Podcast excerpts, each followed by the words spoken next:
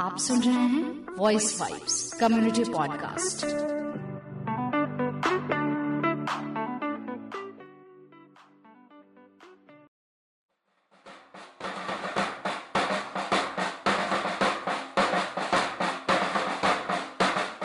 ये धुन जो अभी आप सुन रहे थे बैंड बाजे की, अक्सर शादी ब्याह में आपने बैंड बाजे वालों को इसे बजाते सुना होगा। आपने कई मौके पर देखा होगा कि वो एक यूनिफॉर्म में बजाते हैं। लेकिन अभी जो धुन आपने सुनी, ये बैंड बाजे वाले नहीं थे, ये बैंड बाजे वालियाँ थी, जो इसे बजा रही थी। बिहार की राजधानी पटना से सटा हुआ ढीगरा गाँव में ये बैंड, महिलाओं का ये एक बैंड है, जिसका नाम है सरगम बैंड। 10 से 15 महिलाओं का यह सरगम महिला बैंड है, जो सभी शादी ब्याह और बहुत सारे अवसरों पर बैंड बाजा, ड्रम बजाती हैं। इतना आसान नहीं था कि एक बड़े से ड्रम को आप गले में लटका कर पहले सीखें, फिर बजाएँ और साथ में अगल बगल की भी दो चार बातें सुने। बात करेंगे बैंड की ही, सरगम बैंड की ही एक सदस्य, सविता दीदी से, जो शुरू से ही इस बैंड का हिस्सा रही हैं। सविता दीदी, अपने बारे में थोड़ा सा बताइए। पटना से, पटना के बगल में दानापुर पड़ता है, शहर दानापुर। मेरा दानापुर क्षेत्र में ढीबरा गाँव है।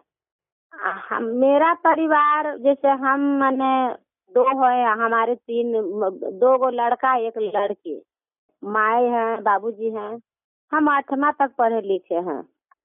सबसे पहले हम लोग ये बाजा बजाने का हम लोग का कोई ये नहीं था। अब हम लोग ऐसे खेती किसान वाला काम करते थे। हमारी दीदी सुधा वर्गी जी बोले कि, कि सविता अब तो खेती का काम है नहीं। अब धीरे धीरे जो है जो अपार्टमेंट बन गया अब क्या कर सकती हैं? हम बोले हाँ बात तो ठीक है दीदी अब तो अपार्टमेंट बन ही गया। तो क्या ड्रम बजाने के लिए चाहती हैं? कल की ज़रूर काहे नहीं? आज के डेट में महिला कौन ऐसा काम है कि नहीं कर सकती है? हम भी करेंगे। हम लोग तैयार हो गए। पंद्रह सोलह महिला से हम लोग तैयार हो गए। हमारे मास्टर भैया आदित्य गुंजन कुमार थे पटना के। रोज हम लोग को घर पे आने लगे और हम लोग को सिखाने के लिए मैंने की शुरुआत कर दिए। हम लोग को डंटा भी पकड़ने नहीं आता था। फिर हम लोग सोचे, भैया, हाथ में धराए कैसे धरिए दीदी? ऐसे करिए। हम लोग सीखे। सीखते सीखते कुछ दिन हो गया, आठ दिन हो गया तो हम लोग को कुछ डंटा धरने आ गया और बजाने भी आ गया। तो हम लोग एक दो तीन, एक दो तीन ऐसी बजाने लगे, मगर एक साइज़ का नहीं बजता था। सब अलग अलग अपना अपनी मैंने पीटता था और क्या? पता नहीं चलता था क्या बजा रहे हैं, क्या कर रहे हैं, कुछ समझ में नहीं आता था। फिर धीरे धीरे धीरे धीरे करते करते हम लोग मिलाने लगे। कुछ समझने लगे, मिलाने लगे, समझने लगे तो फिर धीरे धीरे हम लोग का एक साइज़ मिलने लगा। मास्टर भैया जो मात्रा बोलते हैं, ताल मात्रा, वो एक, दो, तीन हाली हाली, एक, दो, तीन हाली हाली, बोल बोल के हम लोग को सिखाते थे, हम लोग भी वैसे ही समझते थे, मारते थे डंडा एक, दो, तीन, हाली हाली। एगो फिर तर तरवा बोलता था वो चार बार मारना पड़ता था। हाँ तो उसको चार बार हम लोग डंडा मारते थे और उसको तर तरवा कहते हैं। एगो पंजाबी भांगड़ा हुआ, जो आज पंजाबी भांगड़ा बजता है शादी में, विवाह में, हर जगह। हाँ ज़्यादा आजकल भंगड़ा ही बजता है। अभी हम शादी में जाते हैं तो दीदी बजाइए ना भंगड़ा, दीदी बजाइए ना भंगड़ा। लेडीज़ लोग भी बोलते हैं जेंट्स लोग भी बोलते हैं। तो खूब बजाते हैं। और शुरू शुरू में हम लोग का तो ऐसा लगा कि हम लोग सीख के क्या करेंगे। लेकिन फिर भी हम लोग सोचे कि अच्छा सीखेंगे तो नहीं पैसा कमाएँगे लेकिन फिर भी सीखेंगे ना कला हो जाएगा ना। और कहाँ कहाँ गई सविता दीदी? आप पटना में भी या पटना से बाहर भी? लेकिन आज के डेट में हम लोग सीख गए तो ऐसा ऐसा जगह पहुँच गए कि केबीसी में चल गए दिल्ली में दो बार गए विदेश मंत्री सुषमा स्वराज जी फिर बुलाए थे हम लोग को, आठ मार्च महिला दिवस को। ऐसे शादी ब्याह में तो कौन ऐसा जगह है कि हम लोग को नहीं गए हैं? समस्तीपुर, उड़ीसा, बेतिया जिला, नालंदा, लखीसराय, बक्सर, अरे बहुत सब जगह हम लोग ऐसा है कि पहुँचिए गए हैं लगभग। अच्छा बताइए, जब ये ड्रम गले में लटका कर आप बजाती थी तो कोई कुछ बोलता भी था? पास पड़ोस में? बहुत मज़ाक उड़ाता था, दीदी, जानते हैं? कहता था, ना, ये सब देखो, ये सब अच्छा काम है। हाँ ये सब बाजा बजाना अच्छा काम है, ये सब जेंट्स का काम है। ये सब लेडीज़ लोग जाएगा, इसको इज़्ज़त प्रतिष्ठा नहीं अथी होगा, बताइए, ये सब लेडीज़ लोग अच्छा काम नहीं करता है। ऐसे मज़ाक उड़ाता था। ये सब करके धम धुम करके क्या करवा लोग? तो हम लोग बोलते थे कि कुछ भी करेंगे, हम लोग हम न कर रहे हैं आप लोग को कहा जा रहा है, ऐसे। जब हम लोग सीख गए ना आज जब हम लोग के दरवाज़ा पर आ गया गाड़ी स्कॉर्पियो आया, हम लोग को लेने चनकिया होटल में प्रोग्राम मिला ना तो वही घड़ी सब एकदम अचंभो करने लगा कि अरे, ये लोग तो दम जा रहा है चार चक्का गाड़ी पर बैठ ऐसे। हम लोग बताए कि हम लोग जा रहे हैं, चनकिया होटल में, हम लोग का प्रोग्राम है। ऐसे तो एगो गाँव वाली के लेके गए थे, गाँव की महिला थी, उसको लेके साथ में गए थे कि चलिए ना हमको आज प्रोग्राम है। तो कि चले? कहली कि हाँ चलिए। तो वहाँ गया। गया तो हम लोग पाँच दस मिनट हम लोग स्टेज पर बजाया प्रोग्राम में। एकदम इतना मान सम्मान हुआ कि क्या कहल जाए, एकदम सब पूरा देख के खुश हो गए। वहाँ के और एकदम खाना पीना इतना इज़्ज़त प्रतिष्ठा के साथ हुआ ना कि उस सबसे आके वो महिला बोलने लगा कि बाप रे बाप जानते हैं चनकिया होटल में लोग तो इतना मने कि भाव मर्याद होले इज़्ज़त होले कि का कहल जाए खाना जे तोरा इच्छा हवा जे खा सकला है पूरा वो आके सबसे कहने लगा। तो बहुत अथी हो गया तो हम राजा हो गया ये लोग तो। हाँ पैसा कमाता है ये लोग का इज़्ज़त प्रतिष्ठा मिलता है या गाड़ी आता है घर पर आ ले जाता है पहुंचाता है। अच्छा घर में सब क्या बोलते थे? घर में पति बोलते थे कि ये सब काम मत करो ये सब काम अच्छा नहीं है ये सब काम जेंट्स करता है आप लोग महिला है कहाँ जाएगी क्या करेगी कौन ले जाएगा तू लोग को? हाँ तो हम बोले कि हम लोग करेंगे। आज के डेट में महिला हवाई जहाज़ उड़ा रही है, हम काहे न करेंगे? ऑटो चला रही है, हम काहे न बाजा बजावला सीखेंगे? काला कहीं खराब होता है, काला तो अच्छा तो फिर बोले कि ठीक है, खेती बधारी चाहे अपन बाल बच्चा के पढ़ाई लिखाई देखिए आप सीखो जाओ, अपन करो। हम लोग हर काम करके अपन बर्तन खाना बना के बाल बच्चा के भेज के पढ़ाई लिखाई के अपन बुकिंग होल था हाँ लेकिन कोरोना के चलते हम लोग का नहीं मैंने बुलाया गया। हाँ डेट आगे बदलवा के ई नवंबर, दिसंबर में हम लोग काम किए हैं। एक पार्ट आप पंद्रह हज़ार में करते हैं, पंद्रह पंद्रह सौ लेते हैं। आप प्लस में आठ, दस गो मिलिए जाता है महीना में। हाँ अभी तो दम खुश हैं, सब परिवार खुश हैं। कहते हैं कि अब तो बताइए हाँ हम लोग खुद अपने से सबसे सब परिवार तो मैंने कि बोलबे करते थे। लेकिन हम में सब महिला को हम बोले कि नहीं हम लोग को सीखना है तो सीखना है हम लोग छोड़ना नहीं। हमारे टीम में दस महिला लोग है अभी सोलह महिला थी छह महिला हट गई दस महिला अभी काम कर रही है। कौन बनेगा? करोड़पति में भी आप गई अमिताभ बच्चन जी से मिली तो कैसा अनुभव था वो? देखिए हम ऐसे न्यूज़ में देखते थे अमिताभ बच्चन जी को तो कहते थे कि फ़ोटो में देखते थे तो कहते कि अमिताभ बच्चन जी को। देखते हैं। अब हम सोचते थे कि देखते हैं, न्यूज़ में देखते हैं, पेपर में देखते हैं, टीवी में देखते हैं, लेकिन सोचे कि हम लोग को कभी नहीं होगा कि उनके हम सामने तो ज़रूर देखें। लेकिन हम गए के में ना तो हम बहुत खुश हो गए। उनके हाथ मिलाए अमिताभ बच्चन जी से। हाँ कभी हम लोग नहीं मैंने गए थे बम्बई। हम लोग बहुत खुश हो गए कि आज हम लोग बम्बई आ गए वो एरोप्लेन से। वो तो बहुत खुश हो एकदम ताली ठोकने लगे कि वाह हर जगह हमारी जो कहते हैं कि क्या स्वागत होता है कौन करता है। आज के डेट में हमारी महिला जो है देखिए आज हमारे हमारे सामने ड्रम बजा रही है। हम बहुत खुश हैं। और बाकी दीदी लोग जो आपके साथ और काम करती थी उनको भी क्या दिक्कत आई? हाँ सबको समस्या हमरे जैसा आया है। सबको परिवार बोलते थे सासू जी बोलते थे। छोटा छोटा बच्चा था वो घड़ी तब कोई कोई छोटे मैंने कि पाँच साल के लड़का छोड़ के मैंने कि वहाँ गया था बम्बई। अब क्या लगता है दीदी आपको? अब कैसा लगता है? हमारे तरफ़ से सभी दीदी लोग सुन रही हैं चाहे कोई भी भैया लोग सुन रहे हैं। हम उनको नमस्कार करते हैं प्रणाम करते हैं और हम यही चाहते हैं कि हमारे जैसा और महिला भी आगे बढ़ सके और सशक्त हो सके। काम छोट काम भले कोई भी काम करे, लेकिन बात तो ठीक है कि कोई जात और पात नहीं करता है, छोटा बड़ा नहीं होता है, हम हम लोग हम लोग भले ही अभी हम लोग हैं, रविदास में हैं, लेकिन का हम लोग कहीं भी जाते हैं अच्छा अच्छा घर में अच्छा अच्छा माहौल में, हम लोग का मान सम्मान मिलता है। दीदी लोग आए हैं एगो रूम मिलता है बैठने के लिए, हम लोग को बहुत मान सम्मान मिलता है, वहाँ भेदभाव नहीं चलता है। महिला आर्थिक रूप से स्वतंत्र हो, आर्थिक रूप से आत्मनिर्भर बने और एक नई शुरुआत, एक नई सोच कि कोई भी काम छोटा या बड़ा नहीं है, कोई भी काम किसी जेंडर स्पेसिफिक नहीं है, इस विचार को दिशा देने का काम पद्मश्री से सम्मानित सुधा वर्गीस जी ने किया। सुधा वर्गीस जी, पिछले कई सालों से पटना के इसी अति पिछड़े इलाकों में कार्यरत हैं। सुधा दीदी को 2006 में पद्मश्री से भी सम्मानित किया गया था उनके इसी काम के लिए। सुधा दीदी से पूछते हैं कि सबसे पहले उनको इस इलाके में जो पटना से बिल्कुल सटा हुआ ये इलाका है, उनको क्या दिक्कतें आई? क्योंकि वो खुद भी यहाँ की नहीं है, वो केरल से यहाँ आई थी कई साल पहले। सुधा दीदी, बताइए, क्या चैलेंजेस रहे आपके? क्या चुनौतियाँ आई? हाँ। केरल तो दूर है, बिहार से, पटना से, लेकिन समझे मैं एक किशोरी लड़की थी, जब मैं घर छोड़े।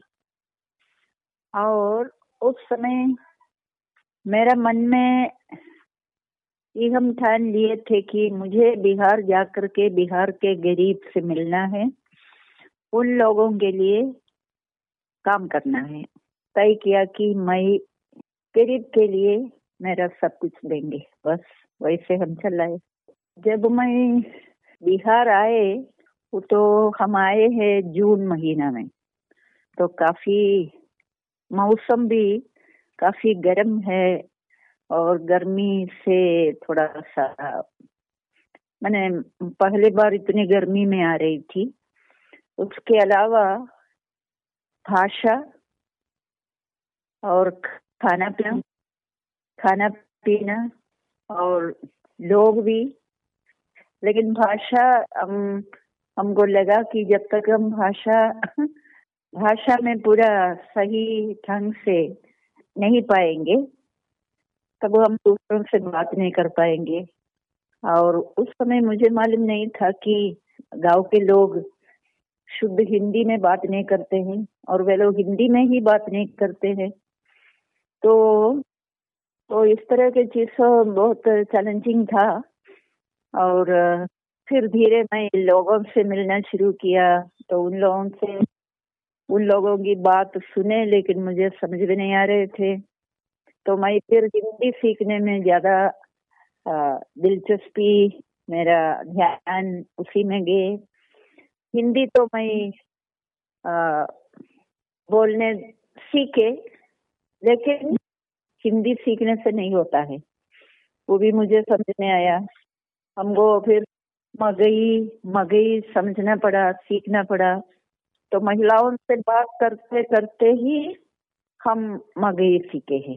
जब कभी हमको मौका मिलेगा मैं महिलाओं के बीच में उनकी बात उनकी बात बहुत सम, समझने का कोशिश किया और ध्यान से उसको दोहराने का कोशिश किया। वैसे मैं सीखी हम सबसे मार्जिनलाइज्ड समाज समुदाय के साथ हम काम करना चाहते थे क्योंकि उन्हीं के लिए हम बिहार आए हैं। हम उन लोगों के बच्चों को पहले स्कूल भेजना शुरू किया उनको तैयार किया उनके साथ बैठे और उनको थोड़ा थोड़ा पढ़ाना शुरू किया, उसके साथ उसको सफ़ाई उफाई में थोड़ा ध्यान दिलाने में। और साफ़ उफ होके स्कूल जाएगा तो उनको ज़्यादा दिक्कत नहीं होना चाहिए।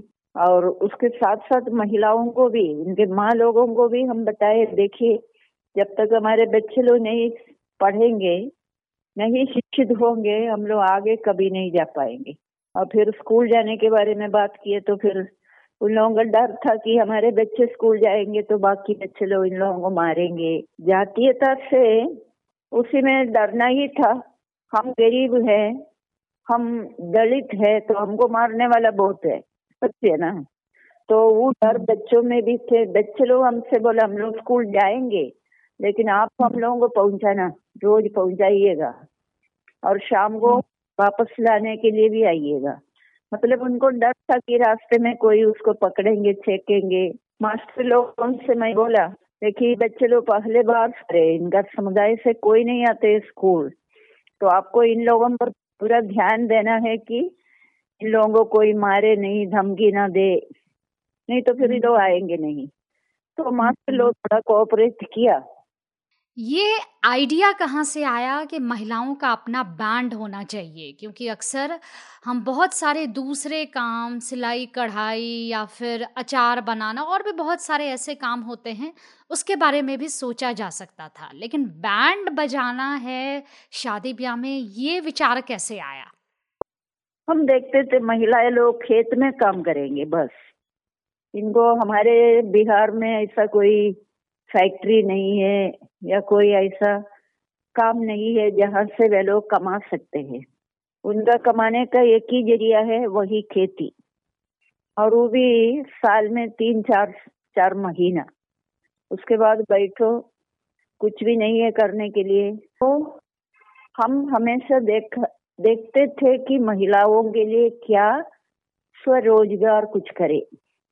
उसी दरमियान मुझे लगा मैं तो देखे थे, महिलाएँ बैंड बजाते थे, तमिलनाडु में, आंध्र प्रदेश में।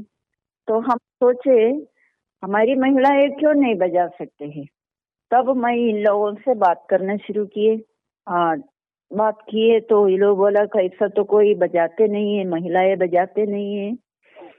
तो मैं बोला, आप क्यों नहीं बजा सकते हैं? वो लोग वो लोग भी सोचे, जैसे अभी भी बहुत लोग सोचते हैं पुरुष का ही काम है ही।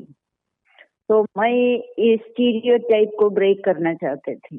और लोगों को पूरा प्रोत्साहन देना शुरू किया, तब वो लोग बोला अच्छा आप सिखाएँगे तो हम लोग बजाएँगे ये सही में हम शुरू किया एक रोज़गार के लिए, महिलाओं के लिए।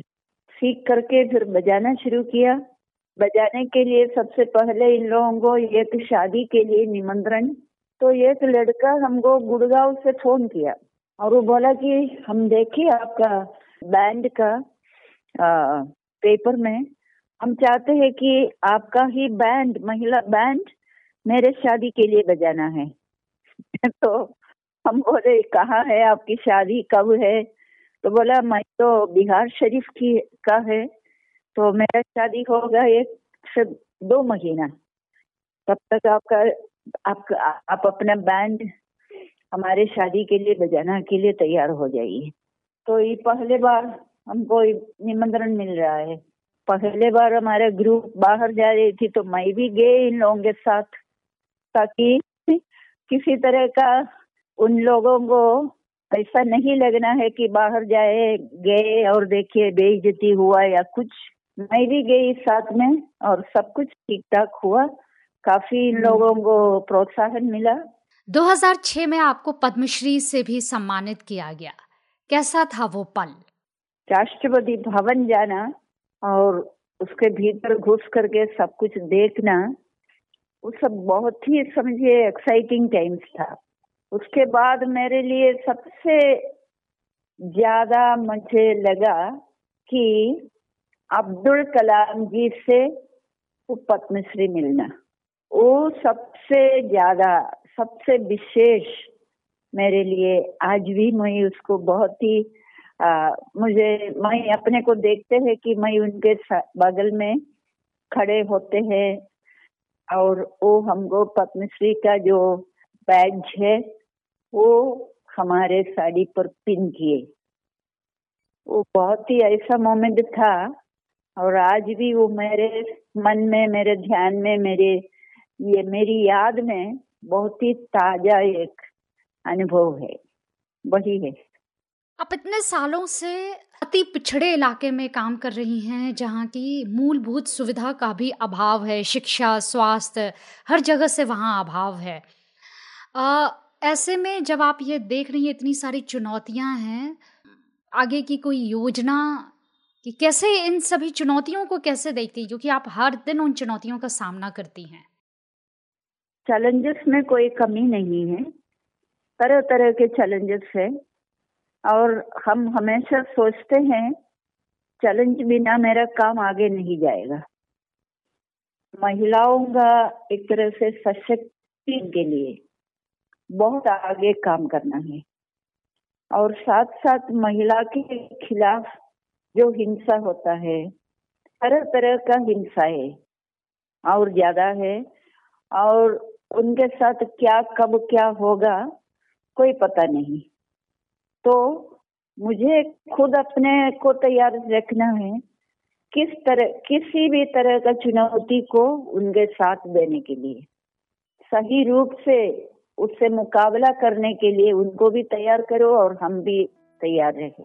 मेरा सपना है कि अभी जो लड़कियों को मैं पढ़ा रहे, तैयार कर रहे उन लोगों का सोच समझ में एक बदलाव आए और वे लोग अपना, अपनी शिक्षा पा रही है। शिक्षा पा करके एक नौकरी भी लेंगे तो तब ही सशक्तिकरण उनका शुरू हो जाएगा। क्योंकि सबसे ज़्यादा आर्थिक आर्थिक तंगी से वे लोग परेशान हैं। गरीबी, भूख और हर समय कोई ना कोई उसको कमेंट्स पास करके रहता है उसको तोड़ मारते हैं। तो ये सबसे मुकाबला करने के लिए उनको खड़े हो करके उसको जवाब देना है। तो इसके लिए हम अपनी लड़कियों को तैयार करना है। Thank you so much Sudha दीदी। बहुत अच्छा लगा आपसे बात करके। Okay Saumya. Thank you thank you bye तो दोस्तों, आपको यह कार्यक्रम कैसा लगा? और यदि अच्छा लगा तो ज़रूर अपने दोस्तों के साथ, अपने रिश्तेदारों के साथ, सबके साथ शेयर कीजिए, जिन तक ये उम्मीद की बातें, जिन तक ये रोशनी की बातें पहुंचनी चाहिए। आप हमें ट्विटर इंस्टा और फेसबुक पर भी फॉलो कर सकते हैं। आप हमारे वॉइस वाइब्स के पॉडकास्ट को अलग अलग मंचों पर सुन सकते हैं और अपना फीडबैक ज़रूर हमसे शेयर कीजिएगा। चलती हूँ। मिलूँगी कल फिर एक नए एपिसोड के साथ, एक नई कहानी के साथ, एक नई उम्मीद के साथ, एक नई रोशनी के साथ। Bye bye take care